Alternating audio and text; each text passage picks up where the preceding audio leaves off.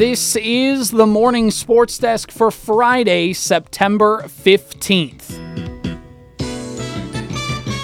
Corey, joining us on the line this morning is Menahga Braves Activities Director Michael Weerts. He joins us live on the morning sports desk. Good morning, Michael. How's it going this morning? Good morning. It's been great. How you guys doing? Doing pretty darn good for uh, joining us. Thanks for uh, joining us here this morning. Uh, let's just dive right on into it. Let's start with that Menahga volleyball program. Uh, what can you tell us in the early portion of Braves volleyball this season? Well, you know, they've been fighting this year with it. We uh, we got two seniors here leading the team with it. Uh, they have one win in the season. They battle back in Stilger the other week here. Um, they dropped the first two sets, but uh, they got it down and grinded out the next three games and ended up winning their first game last week.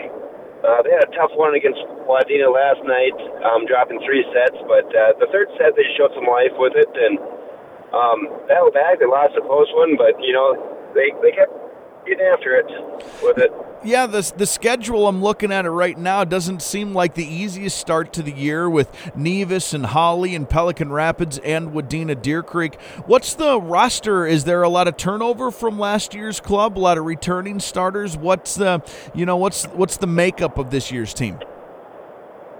Um, they're all returning with it, but we're still pretty young with it. We didn't have any seniors last year uh, with it, so I mean it's junior and senior heavy with it, and we got one sophomore starting um, with Louise Torla with it. Um, Janelle Hendrickson and Erica Torman are two seniors uh, leading the team with it. Uh, we had Leah Weaver and uh, Deja um, coming back with it, that run with the squad as well with it. And now let's shift gears here. Let's talk a, a, little football. Menahga played last night. The Braves got their first win of the season up in Red Lake. They won 58 to 18. Uh, but just tell us a little bit what's been going on uh, with football uh, throughout the first few weeks this season. Well, we last uh, 12 seniors last year, so it's a big. We have a small squad here, a young squad. Um, we have a good freshman squad coming up with uh, Eli Roku and uh, Conrad Cole and with that. So it's, uh, it's a young squad coming with it. It a big victory last night with it. Um, Cole had three touchdowns. Quinn Foley had two touchdowns to round it out with it. But it's it's a it's a rebuilding year. Um, struggling the last two games we lost to Lake Park Audubon um, last Friday. Turnovers were key in that one with it. Um, big ball game. We don't turn the ball over with it. Um, but we'll have another tough one coming up here on Friday, this coming Friday as well. Yeah, and you know, uh, like you said, it's a young team trying to kind of get everybody that varsity reps and kind of build a, another young core here. What's it like getting to watch kind of some of these younger athletes on um, both football and volleyball? Just kind of starting to see them come together and kind of get to see uh, what it could be like the next few years for Menahga Braves athletics. Well, it's fun watching our JV football team too. They have, they have yet to give up a point. With it, they beat Wadena um, last week uh, pretty handily with it. So it's very, it's fun watching that good core come up. Um, it's a promising group of kids coming up. They have been strong all the way coming through the junior high with it. Um, same thing with our volleyball team. We got a nice young core coming up with it, and it's uh, you know they're going to have their struggles against varsity opponents, but you know that's that's a learning curve that they're going to have to battle through, and something they're going to learn from too. Michael, let's talk a little UNC cross country. What's the update uh, here halfway through September? What's that Warrior cross country team looking like this season? Well, you know, we have a strong girls program with that. It's uh, they finished eighth in the Moorhead Twilight meet. Um, a lot of good competition there. And she's Angela Jolie. I mean, she's our lead runner there, and she finished fourth. Um, she'll be strong here. She'll be a state contender uh, with it. But uh, it's a, it's a um, lot of potential here. Well, we have state state hopes here coming out of our section.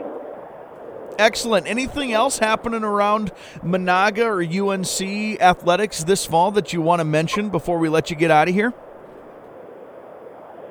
Well, you know, we got strong programs coming up here uh, with it. Young, they they're going to continue to improve. It's uh, the record's not going to show what what they're the improvement that they're going to have throughout the season here, but uh, there's in hopes to keep building throughout the year, and um, we have high hopes here in the, in the near future. We're talking with Menahga Braves Activities Director Michael Weerts. He joins the morning sports desk live this morning as part of our AD runaround across the region. Hey, Michael, we appreciate you stopping in and talking with us this morning. Great to check in and hear what's going on up in Menahga, and we look forward to talking with you later in the school year. Great. Thanks for having me. That's Michael Weerts, the activities director over at Menahga on the morning sports desk. And, and Corey, as we shift here and let's talk a little bit of high school sports that are going on across the region today. Uh, what do you, uh, uh, I, I, guess, on the broadcast schedule? What do you, uh, what do you see on there? Well, uh, tonight on AM 1430 and 98.5 FM The Fan, obviously it's Friday night. We've got football, Walker Hackensack Akeley at Staples Motley. It's a 640 pregame and a 7 o'clock kickoff. Uh, you'll be on the road tonight for some football also, right? Yeah, yeah. We got uh, Wadena Deer Creek traveling to uh, Pine River Backus. It is going to be a good one. Uh, you know, the last two years, I think both matches have been decided by within a, within three points. They've been some pretty close matches over the last two years, uh, and expecting another close one today.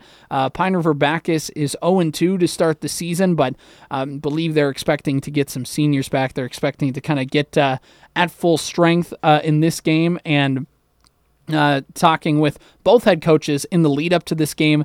They just kind of want to get their identities going. They want to be able to build some momentum early. Uh, it'll it'll be a good one. I mean, those two teams, as just mentioned, over the last couple of years, play some good football, some close football, competitive games, and uh, expect no different uh, up there in Pine River today. Wadena Deer Creek at Pine River Backus, 640 pregame, 7 o'clock kickoff on 105.9 FM, the Superstation, K106. And you know how this goes. Online, wadenaradio.com, and worldwide on your Superstation K106 app. All right, Corey, uh, we have to do it. We have to do it. Let's get uh, some stuff off our chest, huh? Okay, well, first, before we do that, I just want to mention Twins win 10 2 last night. Magic number dips down to 8 yeah. to clinch the South Central. Okay, cool. Fine. Right. Let's move on. All right. Uh, the Vikings, uh, their magic number is 4. Uh, and by four, I mean uh, the number of fumbles uh, they committed last night as they lose by only one score, 34 28 to Philadelphia last night on Thursday Night Football.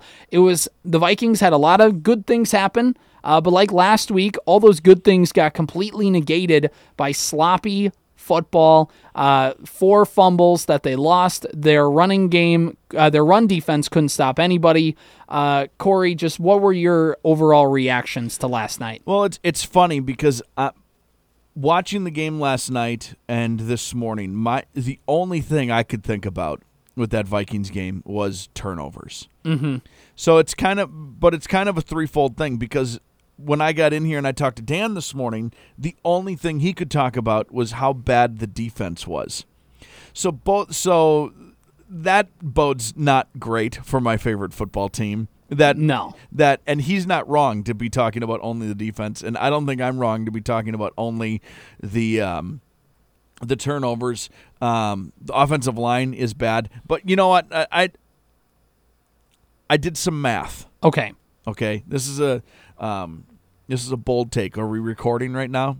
Uh, yeah, yeah. This is for our socials later, okay? or we got this ready to clip. I'll look at our producers. Through two games, the Vikings have scored 45 points. Uh-huh. And committed 7 turnovers. Yes. If you break that down, that is actually 6.4 points per turnover. Uh-huh. Which means every time the Vikings turn the ball over, it is a guarantee that they're going to score a touchdown. You're right. Which means the more turnovers the Vikings commit, the more points they're going to score. So why would we stop? They committed three turnovers week one and scored 17 points. Uh huh. Four turnovers last night. They scored 28 points. Mm. How many points could they score, CJ, if they turn the ball over five, six, seven, eight times a game? I think the Vikings are going to mess around and let us find out this year. The more turnovers you commit, the more points they're scoring. The more points you're scoring, the more games you're likely going to win. The more games you're likely going to win, the better chance at a Super Bowl. The only thing I can, uh, the only thing I can equate this to is that picture of uh, the uh, the guy in the suit, and he's like got his arms crossed, and it just says stonks as there's like a chart. So there's like a graph with an arrow going up. Have Have you seen the the the uh, houses have windows and cars have windows? So it must be something else entirely that allows the car to move. this is one of those. This is one of those uh, equivalencies. hundred percent of people who drink water die. So uh, you know, Yes. it's one of those kind of stuff. But yeah, I mean, It's uh, turnovers for me. the Viking- turnovers are in. I don't. I will accept a loss. This was going to be a loss in the books, Right. Anyway, I think by all accounts, it's classic ex- Vikings to make it as frustrating as possible. I'll accept a loss. Just giving the other team buckets is a problem. Uh huh. The, the, here's the thing with the defense. I mean, there's well warranted criticism of the defense, but the defense was kept on the field for 20 minutes of the first half because the offense fumbled the ball twice. Yeah. Three t- uh, three times, as a matter of fact. Yeah. Like the defense got gassed early because the Vikings couldn't st- keep their offense on the field. There was a fumble after a good punt return by Powell, the new punt returner this year. There was a fumble after Mattison, the new running back this year. Uh, well, I mean, new starting running back this year. Uh, and then I didn't even see the fumble in the third quarter. Uh, but uh, I mean, because I was just out of the room when it happened. But just Mattison almost or had the fourth fumble, one, by the way. me. Yeah, yeah. Mattison, there were almost five turnovers, and the Vikings caught a break because the defense was offsides. He almost fumbled again. You want to know what was the most unexcusable fumble of the day? And and this is maybe a little bit of hindsight, but uh, the most unexcusable one has to be that Jefferson fumble out of the end zone. I know people are going to talk about the stupid rule of the if the ball goes out of bounds at the end zone, it's a touchback. I get it's a dumb rule, but that's not. I don't want to. That's not the point of conversation. The fact is, is it is a rule. The fact is, it is a rule and it is a fumble. And it's not like Jefferson had a guy make some Herculean effort to rip the football away. Jefferson didn't, he had clear control of the ball, but like he tried to extend his arms. And in extending his arms, you could tell he never quite grabbed the ball right. And it fell out when he got hit by another tackler. Like, dude, you're going out of bounds. You caught the ball inside the three yard line with 30 seconds to go. Your team still had timeouts there's no need to make that Herculean effort. I know Justin Jefferson is a god among us when it comes to playing football. so I'm not trying to like I get what his thought process was. I get it. And I don't necessarily hate it. And if he gets a touchdown, maybe we're all sitting here not even bothered by it. But the fact is is that he did fumble. And when you catch that ball, just go out of bounds. It's 30 three seconds left in the half. You're up seven. Uh, uh, what was it? Seven ten at that point. You're losing, but you have a chance to at the very least tie the game going into halftime, where you get the ball back to start the second half. And what you do instead is you fumble the ball. It goes out of the back of the end zone. Philly gets the ball to twenty. Your defense is already gassed. The Eagles run over them again. They get into what I mean. Opposing kickers against the Vikings are just undefeated because. Uh, Elliott drilled a 61 yard field goal that even their coach and the kicker like both smirked at each other. Like they both couldn't believe it uh, because you fumbled out the end zone. The Vikings could have been up 14 to 7 or 14-10, excuse me, going into the halftime and then had a chance to score again and this game looks completely different. And that's my whole like even one less fumble in this game. Even if they have 3 fumbles in this game, they still have a chance of winning. The Vikings had three turnovers week one against Tampa. And if they even have one less turnover last week in that bad red zone turnover they had before halftime in week one, they end up winning that game against Tampa. And they're 2 and 0. And we go, oh, got to clean the fumbles up. But we're still 2 and 0. This team is, they're really sloppy right now. There is, there's no guarantee that not turning the ball over gives this team a victory. You, correct. But there is an absolute guarantee that turning the ball over as often as they did has helped the other team win. Uh huh. And having a little court awareness, having a little situational awareness when it comes to Justin Jefferson in that instance you talked about is the most important thing. It's not just, hey, if I reach here, I could get the touchdown. It's understanding there's only 30 seconds left. We just took a demoralizing uh, uh, loss of lead. There's 33 seconds left. We could score going into halftime, take the lead right back in Philadelphia in their home opener. We lost our home opener. There's just all of those things you have to be aware of at all times. You just have to be, and um, uh, that was it's a, it's a really tough mistake to make. It's really, really tough. Uh, they and they're, they're only one game behind schedule though when I uh, picked games. That's so. also true. And here's the thing: the chart. go. Yeah, and and here's my glass half full perspective out of everything that went on last night. I understand all that happened. I understand that they lost. It's a bad loss, and you just heard me uh, rant about it there for a couple minutes. But here's my glass half full perspective. This offense is legit. TJ Hockenson is a good middle of the field option. We know what Justin Jefferson can do. Uh, Jordan Addison caught another deep touchdown pass. Uh, so he at least looks like he can play and be a good wide receiver too.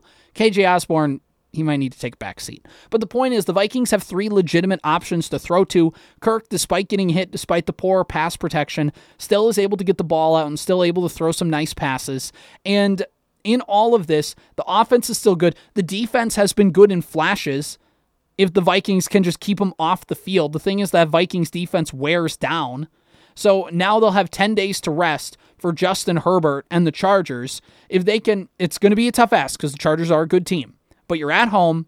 The Charger defense isn't very good. So at the very least, you can get in a shootout with them as long as you hold on to the football and the Vikings have a chance of winning that game. And then you go one and two. And then you play Carolina in Carolina. And the rookie quarterback, that team's their defense is good, but their offense isn't good. Like the Vikings can win that game, and they're two and two through the first month.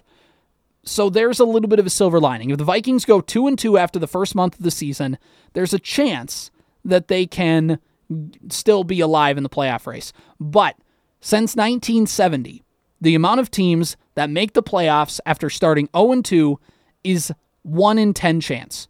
10% of the teams starting 0 and 2 since 1970 have made the postseason. And that's the demoralizing part. It's because the Twins are st- the Twins aren't even done with the regular season yet, and we might already have this season be cooked in terms of Super Bowl aspirations for the Minnesota Vikings. Anyway, this has been the morning sports desk for Friday, September 15th.